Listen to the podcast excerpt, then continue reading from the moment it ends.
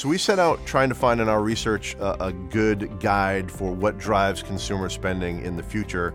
If, if, consumers cut back on spending, it raises the risk of recession, uh, also raises the risk for a potential drop in equity prices. And so, in our search to find a relatively good leading indicator of, of consumer spending over the next six to 12 months, the single best thing we were able to find in our research actually comes from a component of the University of Michigan's Consumer Sentiment Index.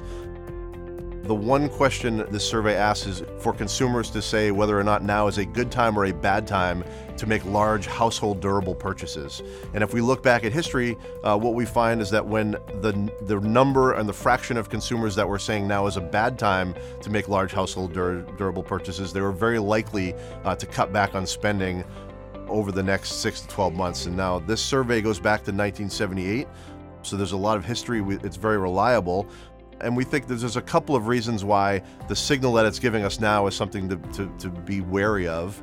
The first is that the pandemic stimulus that was given to consumers pulled forward a lot of good spending uh, in the early part of the pandemic.